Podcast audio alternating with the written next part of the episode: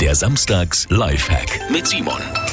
Nennt sich die 478 Einschlafmethode. Die dauert weniger als eine Minute, kostet nichts und funktioniert genau so.